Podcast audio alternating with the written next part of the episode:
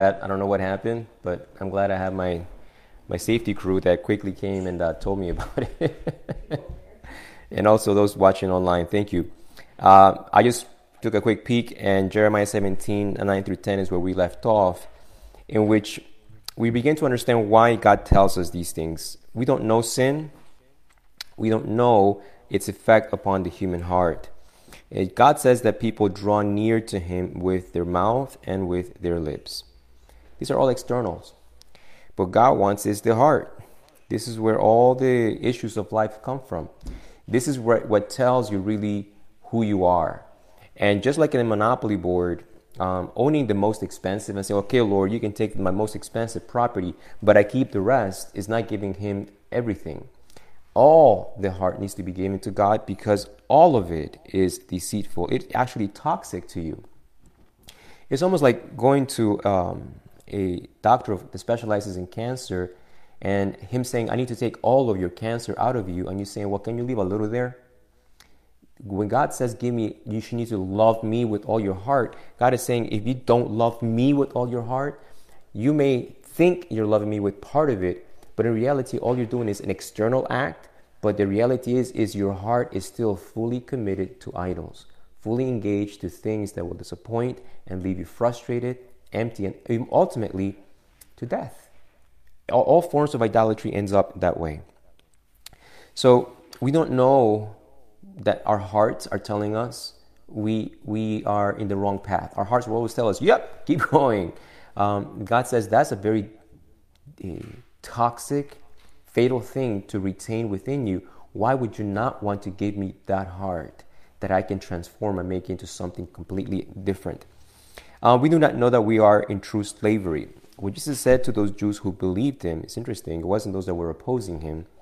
If you abide in my word, and we will discuss this in just a bit more depth, you are my disciples indeed, and you shall know the truth. This is not just simply information. This is way deeper. This information should lead you to a deeper understanding of the truth of who God is. And when you have this truth, this truth is what makes you free. And this truth doesn't come by a human mental effort or capacity. We'll just see in just a little bit how this truth comes to us. But look how they respond. Hey, you want to be free? You want me to set you free from slavery? Look how these synagogue attending, church going attending people respond to Jesus' offer to freedom. Uh, we are Abraham's descendants and have never been in bondage to anyone. Sin does not just lead us to not know, but to minimize and forget. These individuals completely forgot the four centuries they were in bondage to Egypt and forgot all the centuries that they had been in bondage to Babylonian captivity, Medo Persian captivity, Grecian captivity, and now presently, presently, they were captives to Rome. There were uh, Roman emblems all over the place, Roman armies constantly monitoring and squelching any kind of uh, uh, um, revolt against the empire. They were given permission to worship. If Rome said you're not no longer worshiping, it ended. They were not free. That's why they hated tax collectors. This is a contradictory statement. They paid taxes to the empire that controlled them. Yet they could look at Jesus and say, What do you mean you're going to set us free? We've never been slaves to anyone. You know, that sounds like the American spirit, the land of the, the free. Are we Americans free? We have freedoms, but we take those freedoms to enslave ourselves. We have freedoms of the press, but what do our presses produce? Things that educate and uplift our nation or degrade and demoralize. Jesus nails it. He cuts through all of these facades. You can wave our American flag all we want and say we are Americans, we are the home of the brave, the land of the free. Not anymore. Actually, as Americans, we need to come to grip that though, yes, we have freedoms, legal, civil freedoms in our country, no part of this planet is free from this kind of slavery that Jesus is speaking of. Jesus answered and said to them, Most assuredly I say to you, whoever sin is a slave of sin. It is our country, the land of the free, that individuals went quickly and cleaned house on Amazon, cleaned house in pharmacies, and bought up all the masks, those N95 masks that our hospitals are in desperate uh, need of. They bought them all up and are price gouging hospitals and individuals, reselling them at five, eight hundred, thousand percent markup price. The land of the free? We're not free. No part of this planet is free unless the Son makes you free. And if Jesus makes you free, then you are free indeed. Free like my, my dear brother Sean Smith, who has gone to Loma Linda, um, has graduated uh, with pharmacology, and um, has finished his postgraduate studies. And he could be making goobers of money with those degrees in, in, in pharmacology. That's, there's a lot of money in that industry. But he's serving at a public clinic, serving humanity. He is free. He has been set free by Jesus. He sees that there's something greater and bigger than this world has to offer, and that's Jesus Christ. See, it's not the possession of information that makes you free. It's not that when you know information, all of a sudden, ha, I'm in total freedom. No, that information should lead you to a person, and it is that person that sets you free. You can't say, I'm free. How do you know I'm free? My heart tells me I'm free. Well, your heart is a deceitful one. Your heart is the same heart as these people that said, We have never been in bondage. We, we of course we are free because we know all the truth we know present truth i belong to this church i keep this day is that your security these people kept the same day you and i keep and yet jesus could say to them you are slaves you are slaves because and, and you don't love me because you don't know you don't even know that external rites and external ceremonies and external behaviors will never transform your heart and your heart will keep you in a state of deception for your entire life. That's what Satan wants. I said it before the, the most effective place that Satan loves when humans go to hide from God is when humans go to hide from God in religion. And Christianity is definitely a place where humans can go and hide from God under the facade of external rites and ceremonies while their heart has never been touched by Jesus Christ. If the Son, if are you free? Are you free, my U.S. citizen brother and sister, my American brother and sister? Are you free? I'm a U.S. citizen. And before I was a U.S. citizen, you know that I was an Argentinian citizen. And my exchange of citizenship did nothing for my heart being enslaved to sin. I was as much a slave to sin as an Argentinian as I was as an American. Are you free? How do you know? How do you know you're free? So you, you can't say, oh, because I used to do these things and I no longer do them. Nicodemus, he would outdo you in all the good things that you're supposed to be doing. Yet Jesus could say to Nicodemus, you have to be born again because you're doing it for the wrong reasons. Are you free? See, you're not free because your heart tells you you're free or because you're evaluating yourself. Because if you're evaluating, evaluating yourself, most likely you're comparing yourself. And that's also a favorite thing that Satan loves for us to do. Compare yourself to sister so and so. Compare yourself to your neighbor. Compare yourself to your family member. Compare yourself. Compare yourself. Paul says that's not wise. Compare yourself to Christ. There's your point of reference. See, it's not what you do that tells you whether you're free or not. Jesus just tells you if you have Jesus, then you're free. That's it. Have you received Christ by faith?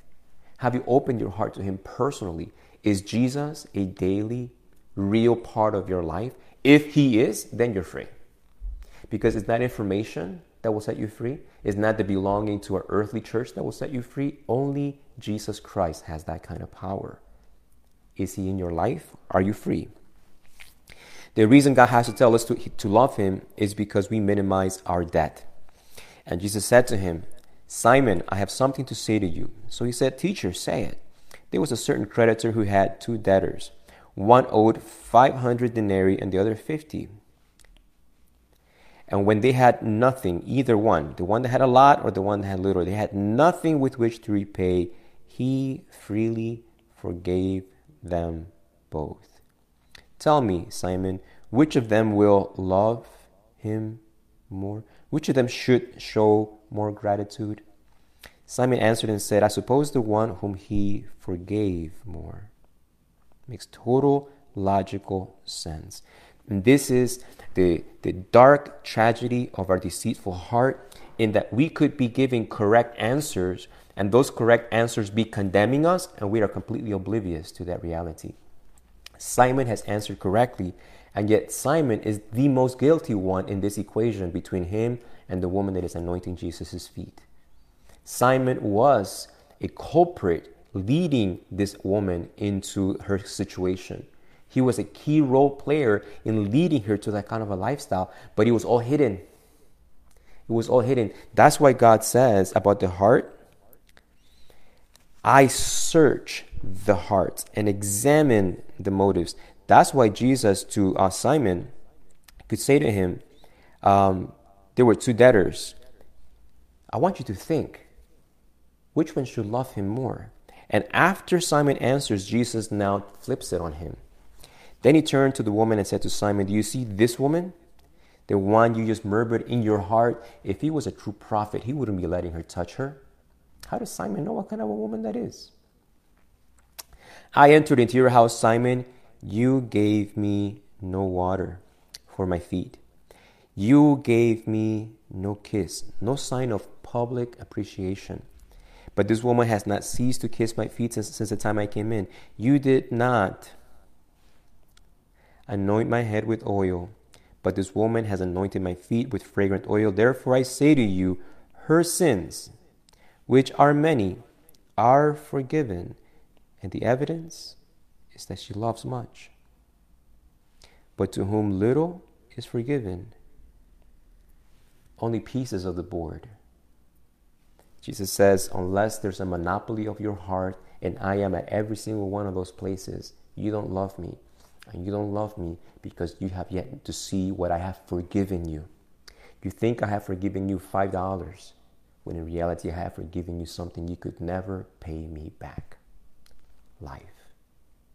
This woman has come to understand something of what I've done for her, and she can't stop thanking me enough. See, this is the contrast. The illustration about Flight 1549, US Airways, Captain Sullenberger. Why would someone need to command people to grab him and hug him with tears and say, Thank you, thank you, thank you? That's what Mary's doing to Jesus. And the reason you and I forgot about Chesley 1549 is because we were not on that flight.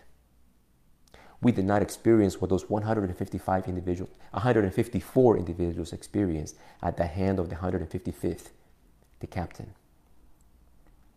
Until you experience your own personal salvation, your religion is a personal self deceiving sham.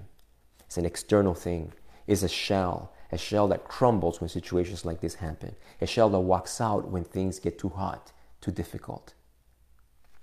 God doesn't want you to have a heart that will lead you to perdition, a heart that will never experience or grant you the experience of satisfaction, peace, contentment. Mary had that. Simon did not.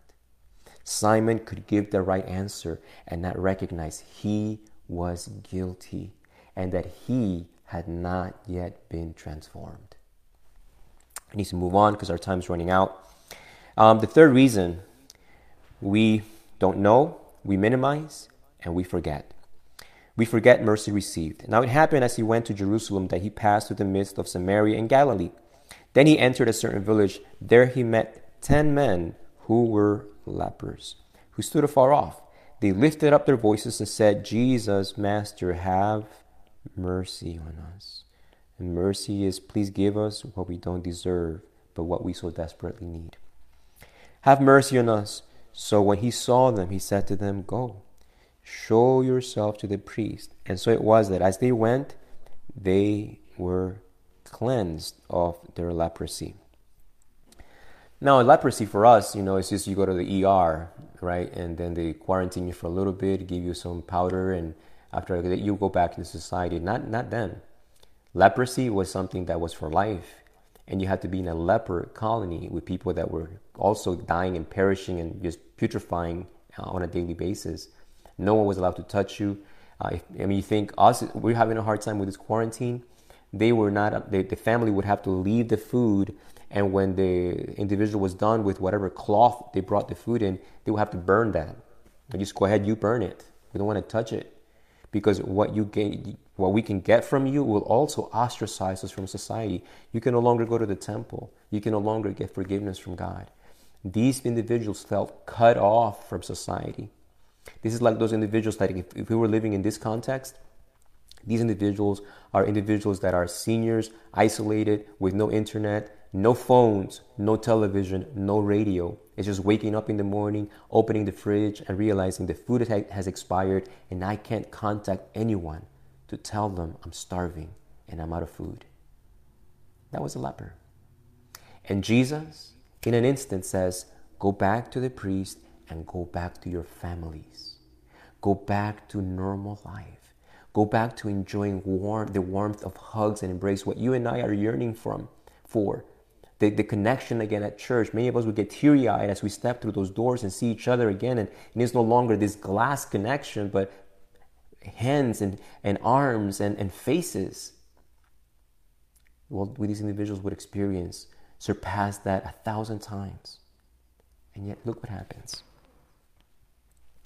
And one of them, when he saw that he was healed, only one returned and with a loud voice glorified God, and to boot fell at his down at his feet, giving him thanks, and he was a Samaritan, not even an Israelite. So Jesus answered and said, Were there not ten cleansed? Where are the nine? Were there not any found who returned to give glory to God, except this foreigner? He said, Arise Go, your faith has made you well. But see, faith has to change something more than just your skin, skin disease. It has to do more than just clear the cancer, provide whatever it is that this world sometimes demands that we feel we need. See, faith has to reach the heart. And until the heart is changed, you will walk away from Jesus when you got from him what you wanted. These people got what they wanted. Have mercy on us. Restore us back to society. Allow me to go back to work. Allow me to find new work. Take away this illness. But then what? Only one returned. Only one returned because as he saw himself the Holy Spirit convicted all 10 of them, but only one responded, only one yielded to the conviction. How can you not go back? It's like you landing flight US 1549 and getting out and saying, I hope my luggage is okay. Uh, is anyone going to get my luggage? Um, this is a horrible landing. Uh, thank you, Captain Sullenberger. Thank you very much for ruining my luggage, and my clothes are all wrinkled now. Uh, I'm going to get a lawyer. I think I need to go see a therapist. I might sue you. Really? That's the heart of the other nine. They completely forgot because they had forgotten why they had been saved from. See, and when you think you've experienced salvation, what has He saved you from? What has He saved you from? Like I said earlier, eating too many cookies? What has He saved you from? Has He only saved you from external behaviors? Has He only saved you from temporary experiences on this planet? Or has He saved you from something that you didn't even know you needed to be saved from? And when you saw it, it alarmed you. When you began to see the depth of darkness of your own heart, forget the people on eBay trying to hawk face masks. What about you and me? Do you see what Jesus has saved you from? We forget the cleansing we have received. For this very reason, giving all diligence. I used to wonder why Peter would be so emphatic like this, but now I understand. The more I am a Christian, the more I understand why God, God's word says what it says. Add to your faith virtue, and to virtue knowledge, and to knowledge self control, and to self control perseverance, godliness, brotherly kindness, and here it is love. These are ongoing experiences that mature and deepen um, for if these things uh, are in you and abound, that very next part says, for he who lacks these things is short-sighted, short-sighted even to blindness, and has forgotten. What has he forgotten? that he was cleansed from his old sins, like the lepers who were cleansed and in a matter of minutes forgot. You know, this verse is sobering because it doesn't say this happens to lepers, this happens for, to people there or here or everywhere.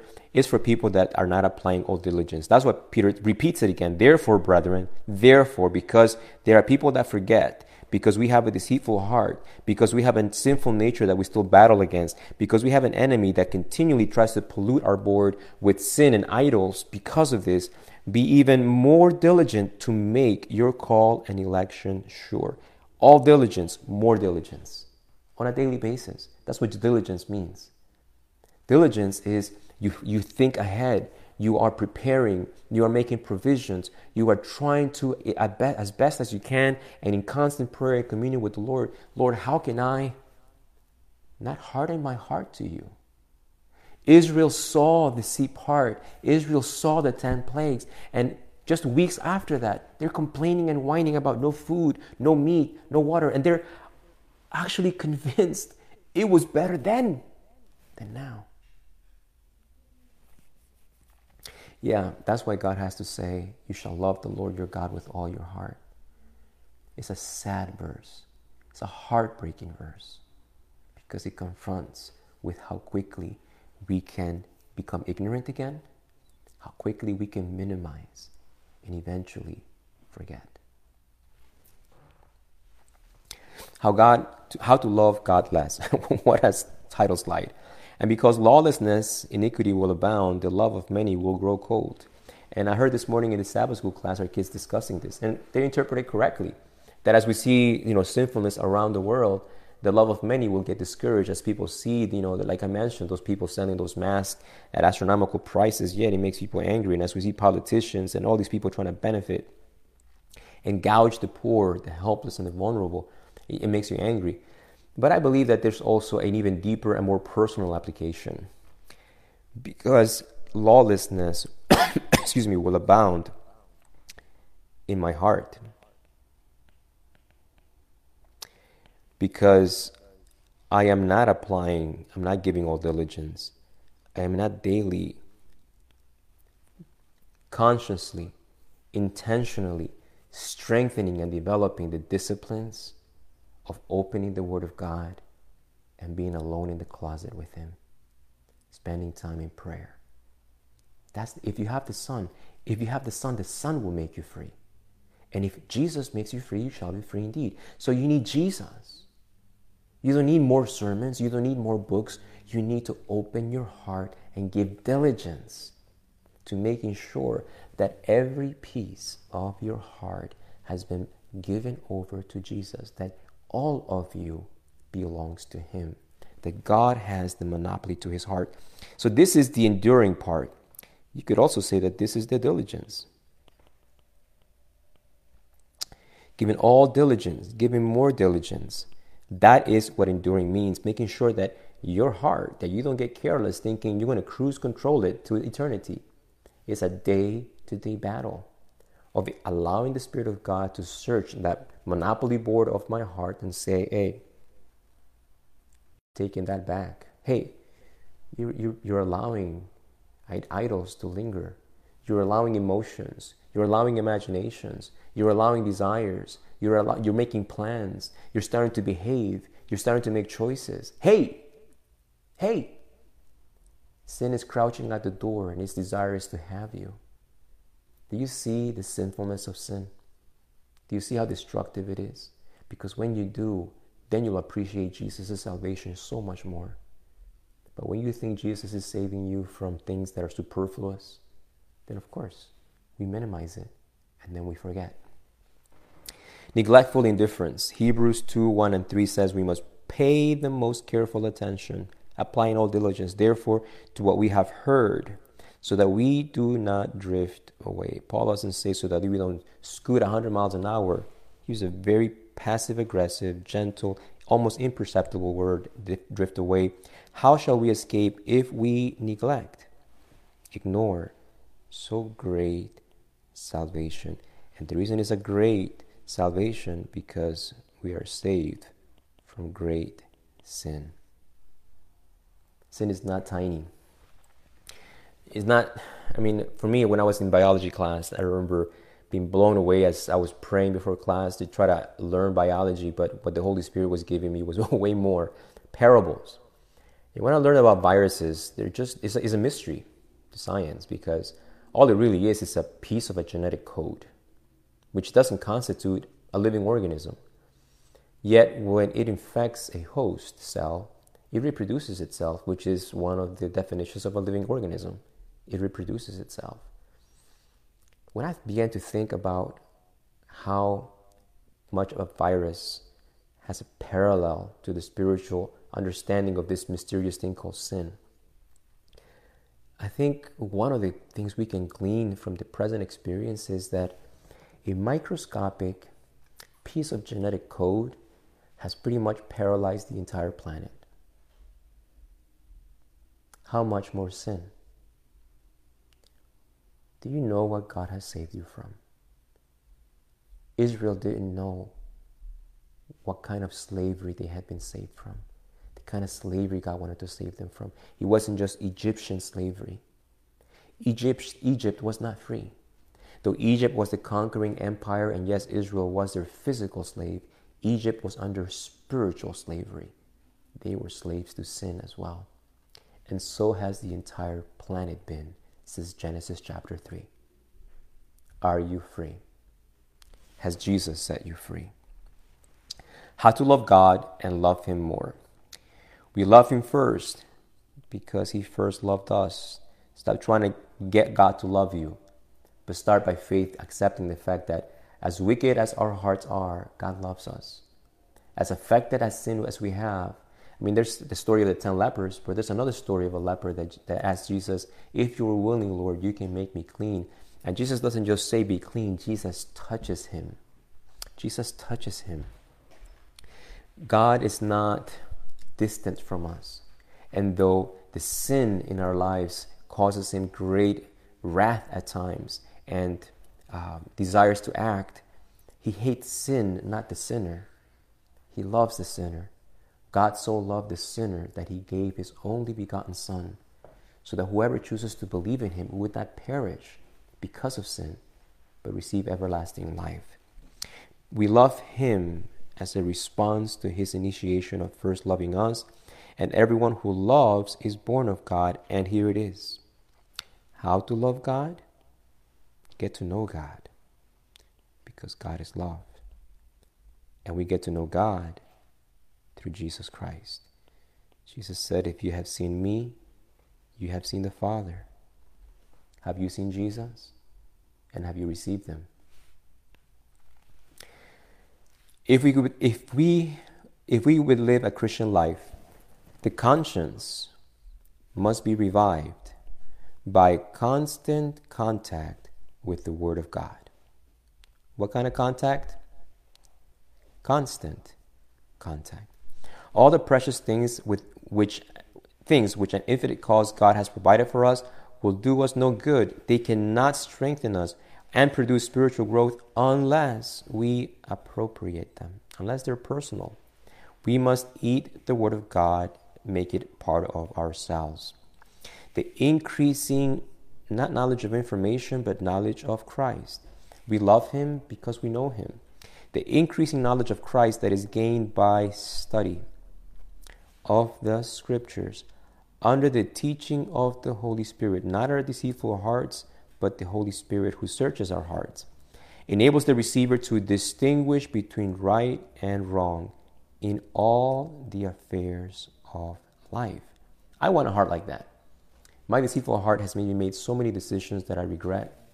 But when I experience this, what Ezekiel 36, 25 through 26 says, that God will sprinkle clean water on us and give us a clean, brand new heart, I want that experience. Let us make the Word of God the food of mind and soul, meaning it needs to stay there. Memorizing Scripture is actually one of the things that God commands in His Word. Did you know that? It is not a legalistic command, it is a life giving command of if by faith my Word abides in you, it transforms you. the Holy Spirit will use those portions of scriptures that we have treasured in our minds to guide our steps. It will become a light unto our paths.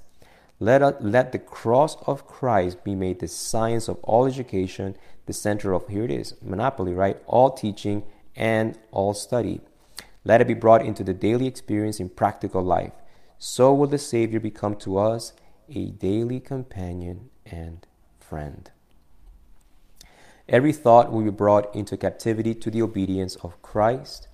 With the Apostle Paul, we shall be able to say, God forbid that I should glory save in the cross of our Lord Jesus Christ, by whom the world is crucified to me, and I unto the world.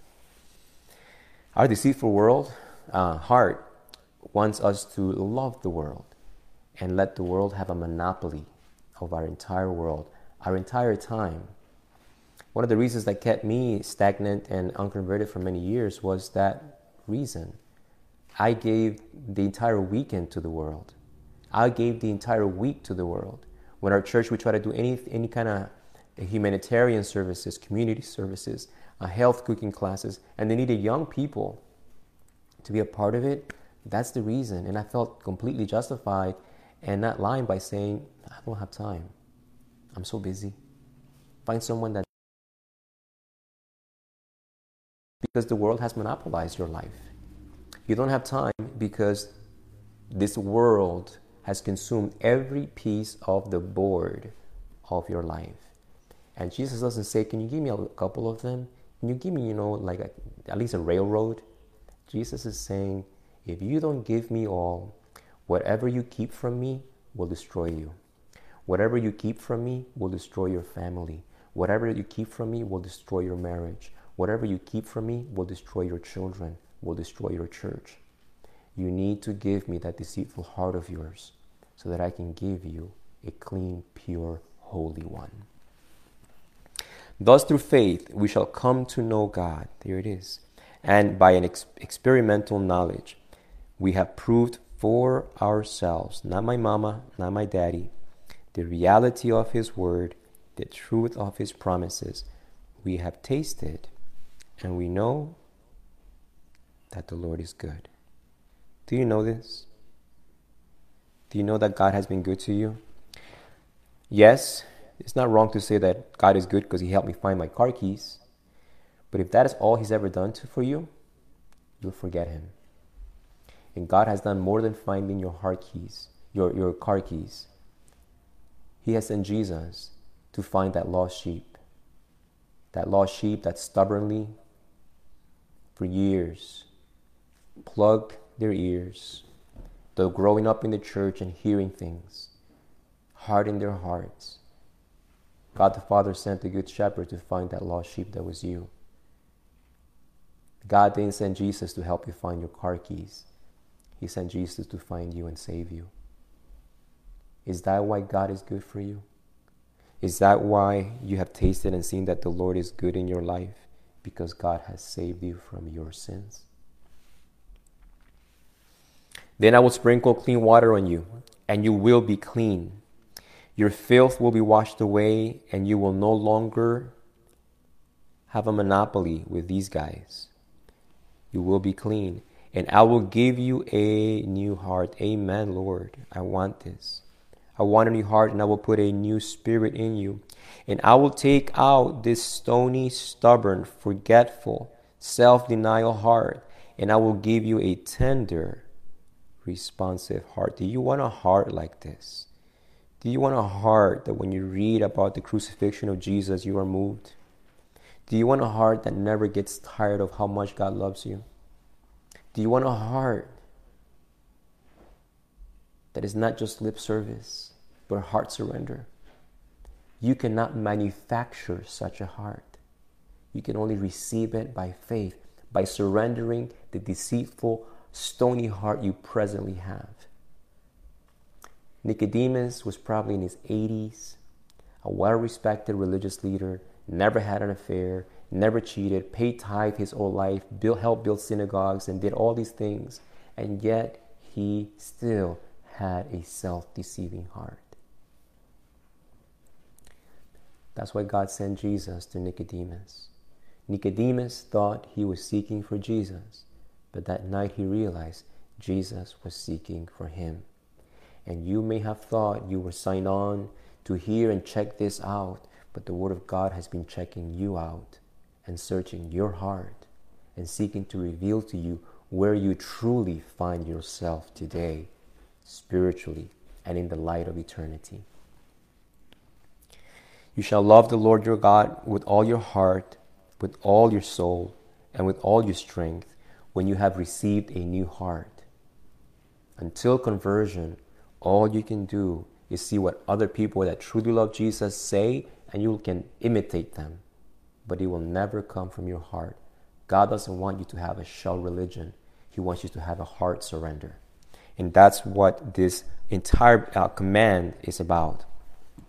I had a hymn that I wanted us to close with, and I want to invite you to sing with me.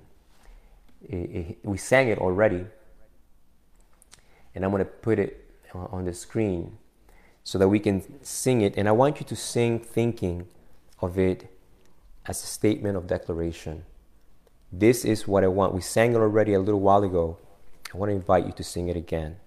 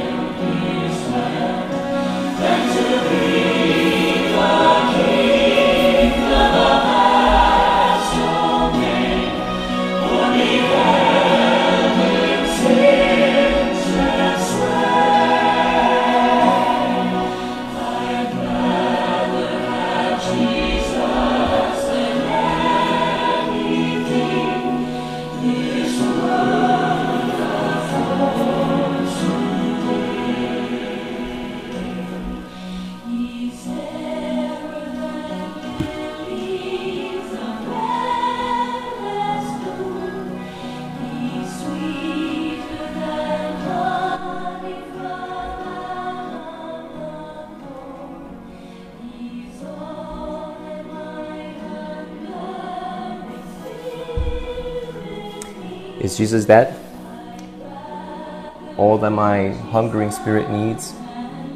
Do I want Jesus to lead my life? This is a declaration of what I truly want in my life and in my heart. I only want Jesus, and I would rather have Him than anything else that I may have been seduced to this day to pursue. Do you want to make Jesus the owner of your heart? Do you want to receive by faith today a heart that can love God as He deserves to be loved? He did not save you from a plane, He did not save you from an illness. He has saved you from sin, what will destroy and lead you to eternal perdition. And He has done that at an infinite cost to Himself. Will you choose Jesus? Will you let Him be the Lord of your life? Will you give Him all of your heart? All of your soul and all of your strength. Will you say yes to Jesus today? I want to invite you to pray with me. And in the silence of your heart, whatever the Holy Spirit may have been convicting you that you have been holding back from the Lord, I invite you to surrender it. Because when you surrender that, you are surrendering your heart. Father, thank you Thank you for giving us ample evidence that we do not know what you have saved us from, what we need to be saved from. is more than just behaviors, Lord. Father, I pray that through the clumsiness and the failures of technology, your people, myself, we have heard your Spirit speaking to our hearts. Is that Him in reality? That I would rather have Jesus than anything this world can afford today.